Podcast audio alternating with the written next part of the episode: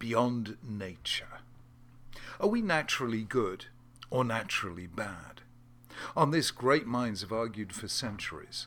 Hobbes believed that we have naturally a perpetual and restless desire of power after power that ceaseth only in death. We're bad, but governments and police can help limit the harm we do. Jean Jacques Rousseau, to the contrary, believed that naturally we're good. It's society and its institutions that make us bad. The argument continues today among neo Darwinians. Some believe that natural selection and the struggles for survival make us genetically hawks, not doves. As M.T. Ghiselin puts it, scratch an altruist and watch a hypocrite bleed. By contrast, naturalist Frans de Waal, in a series of delightful books about primates, including his favorites, the bonobos, shows that they can be empathic, caring, even altruistic, and so by nature are we. T.E. Hulme called this the fundamental divide between romantics and classicists throughout history. Romantics believed that man was by nature good and it was only bad laws and customs that had suppressed him. Remove all these, and the infinite possibilities of man would have a chance. Classicists believe the opposite that man is an extraordinarily fixed and limited animal whose nature is absolutely constant. It's only by tradition and organization that anything decent can be got out of him. In Judaism, according to the sages, this was the argument between the angels when God consulted them as to whether or not he should create humans. The angels were the us in let us make man. The angels of Chesed and Tzedek said, Let him be created because humans do acts of kindness and righteousness.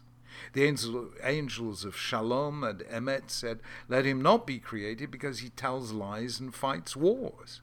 What did God do? He created humans anyway and had faith that we would gradually become better and less destructive.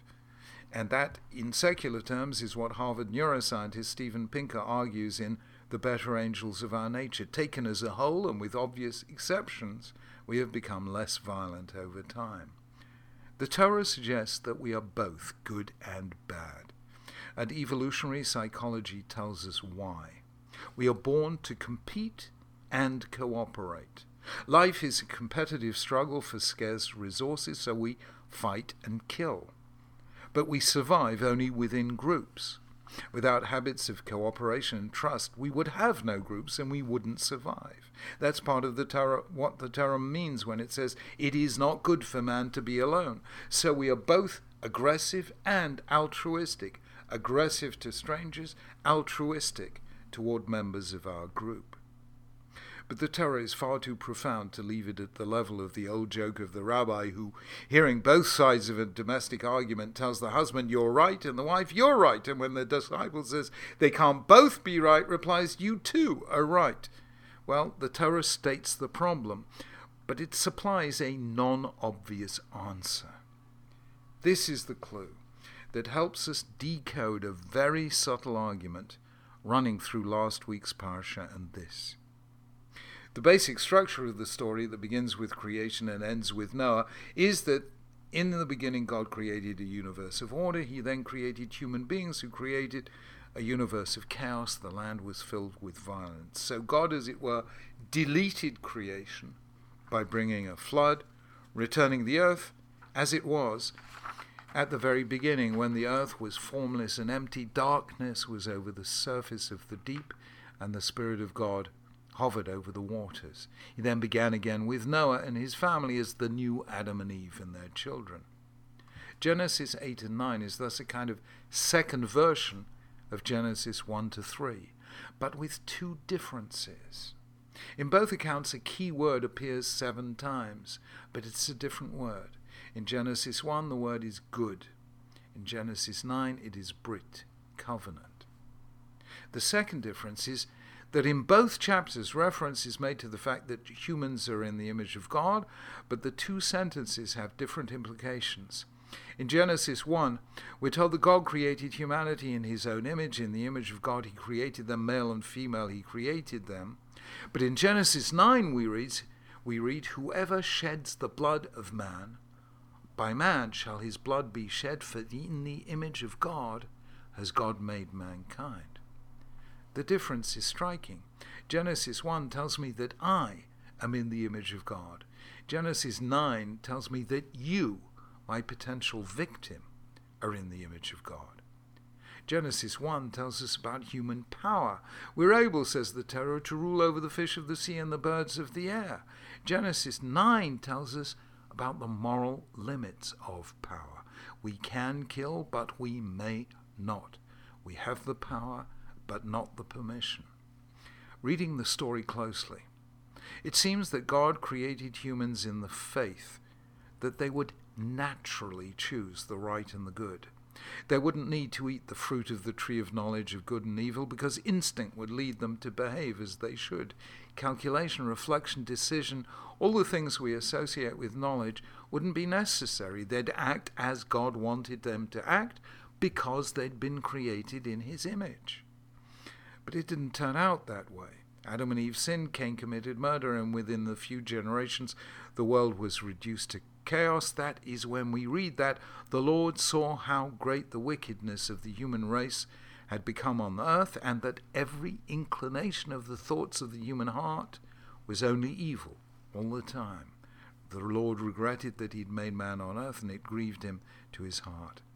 Everything else in the universe was tov, good, but humans are not naturally good. That is the problem. The answer, according to the Torah, is covenant. Covenant introduces the idea of a moral law. A moral law isn't the same as a scientific law. Scientific laws are observed regularities in nature. Drop an object and it'll fall. A moral law is a rule of con- conduct. Don't rob or steal or deceive. Scientific laws describe, whereas moral laws prescribe. So when a natural event doesn't accord with the current state of science, when it breaks the law, that's a sign that there's something wrong with the law. That's why Newton's laws were replaced by those of Einstein. But when a human being breaks the law, when people do rob or steal or deceive, the fault isn't in the law, but in the deed. So we must keep the law and condemn and sometimes punish the deed. Scientific laws allow us to predict Moral laws help us to decide. Scientific laws apply to entities without free will, but moral laws presuppose free will. That's what makes humans qualitatively different from other forms of life. So, according to the Torah, a new era began, centered not on the idea of natural goodness, but on the concept of covenant, that is, moral law. Civilization began in the move from what the Greeks called physis nature to nomos, law. That's what makes the concept of being in the image of God so different in Genesis 1 and Genesis 9. Genesis 1 is about nature and biology. We're in the image of God in the sense that we can think, speak, plan, choose, and dominate. Genesis 9 is about law. Other people are also in God's image. Therefore, we must respect them by banning murder and instituting justice.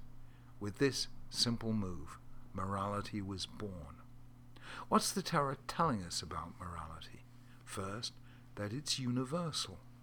The Torah places God's covenant with Noah and through him all humanity prior to his particular covenant with Abraham, then later with his descendants at Mount Sinai, telling us that our universal humanity precedes our religious differences.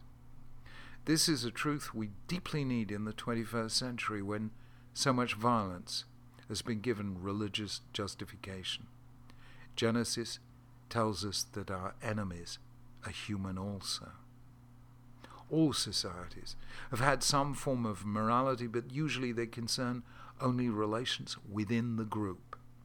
Hostility to strangers is almost universal in both the animal and human kingdoms between strangers, power rules. As the Athenians said to the Melians, the strong do what they want, while the weak do what they must. The idea that even the people not like us have rights, and that the, we should love the stranger. would have been considered utterly strange by most people at most times.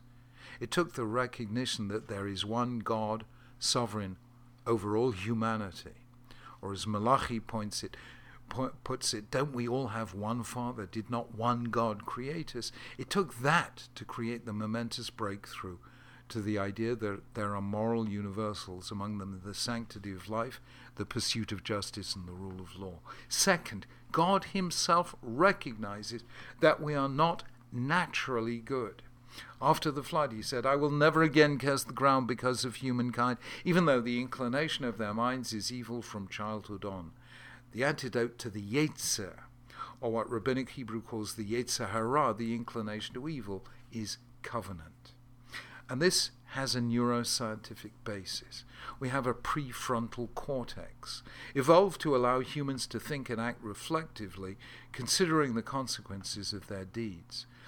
But this is slower and weaker than the amygdala, what Jewish mystics called the nefesh habahamit, the animal soul, which, even before we've had time to think, produces the fight or flight reactions without which humans before civilization wouldn't have survived. The problem is that these rapid reactions can be destructive. Often they lead to violence, not only violence between species, between predator and prey that's part of nature, but also to the more gratuitous violence that is a feature of life of most social animals. It's not only that we do evil, empathy and compassion are as natural to us as fear and aggression. The problem is that fear lies just beneath the su- surface of human interaction and it can sometimes overwhelm all else. Daniel Goleman calls this an amygdala hijack. Emotions make us pay attention right now. This is urgent and give us an immediate action plan without having to think twice. The emotional component evolved very early. Do I eat it or does it eat me?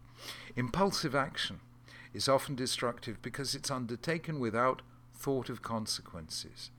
That's why Maimonides argued that many of the laws of the Torah constitute a training in action in virtue by making us think before we act. So the Torah tells us that naturally we're neither good nor bad, but have the capacity for both.